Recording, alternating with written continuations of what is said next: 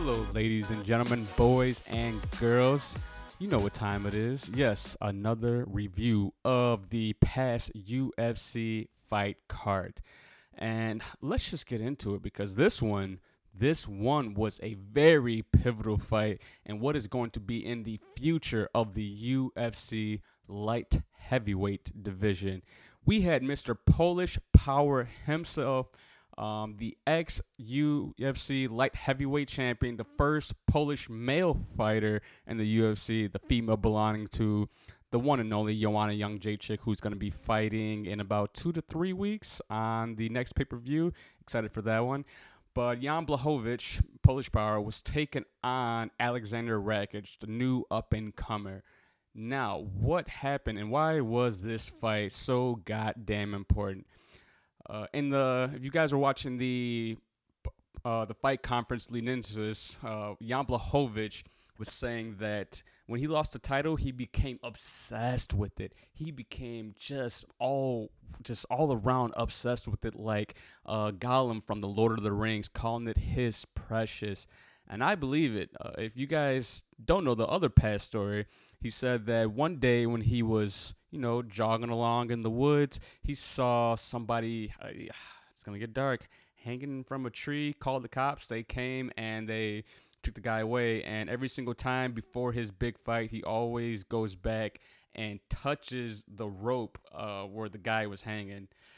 Now I don't know about you, but over here in the states, uh, for us that's just goddamn creepy. But for him, he says over in Poland, they take it as a sign of good luck if you keep hanging the rope where somebody was hanging himself. Oh, I don't.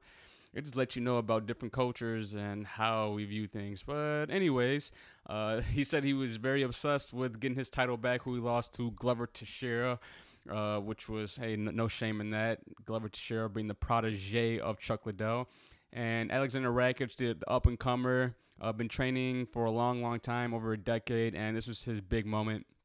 This fight in the first round, goddamn, holy hell, these guys were going for broke. I was all wrong last week. I believe I was telling you all that this was going to be a slow fight for Rakic. He's going to try to point Jan Blachowicz to decision for all five rounds. No, he did not. They came out swinging hard, leg kicks, hooks, jabs.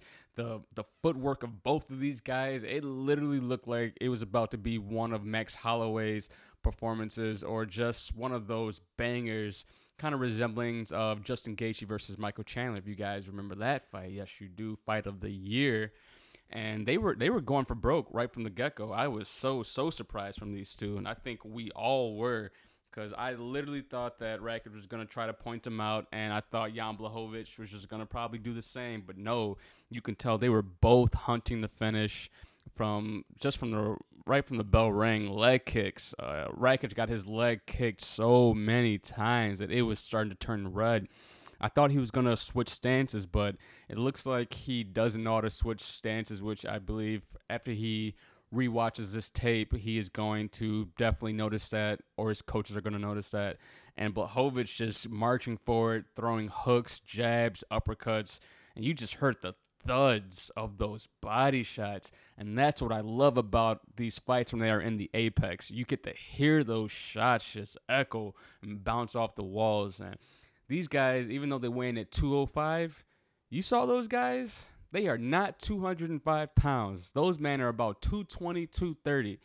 And just getting hit one time from a 230 pound man, I call it quits. I got to go. And in the second round, we, we saw some wrestling. I believe it was a trip, and then Rakic got uh he got in the full mount guard, and they played it uh not safe, but basically worked for half of the round. And then the third round came around and they went right back to work stand, with the stand up game, the heavy leg kicks, heavy body shots, heavy hooks. Just again, the thuds just ricocheting off these guys. And then, unfortunately, unfortunately, the fight was ended due to an injury, TKO.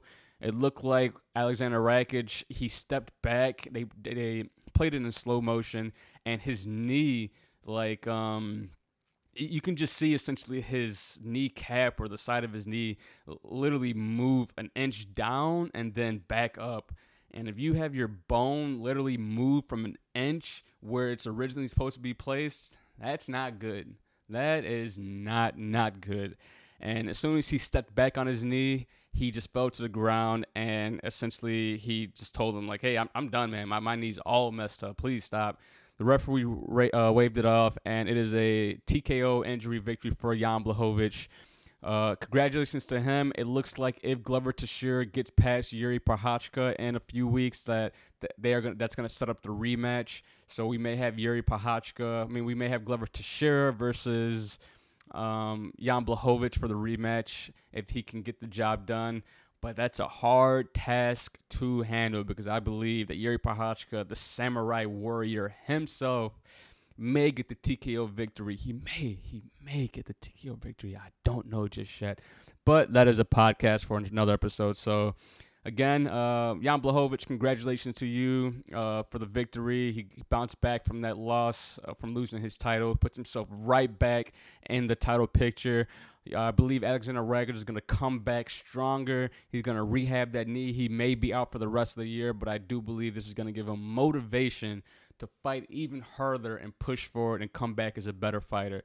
Now, next week we have a another pivotal fight that is coming up. I believe it is. Let's see. It's not one of the. No, it is. It is Holly Holm versus Ketlen Vieira. Not the biggest of fight cards. Uh, you can tell they're just edging us on into this pay per view that's coming up. But uh, we're going to review it regardless. Holly Holm, uh, the one who dethroned Ronda Rousey, if you guys remember her. So she's always always has a big name and training with the GOAT and Jon Jones. So we'll look into that, dive into it, and then I will catch you guys next time. Peace.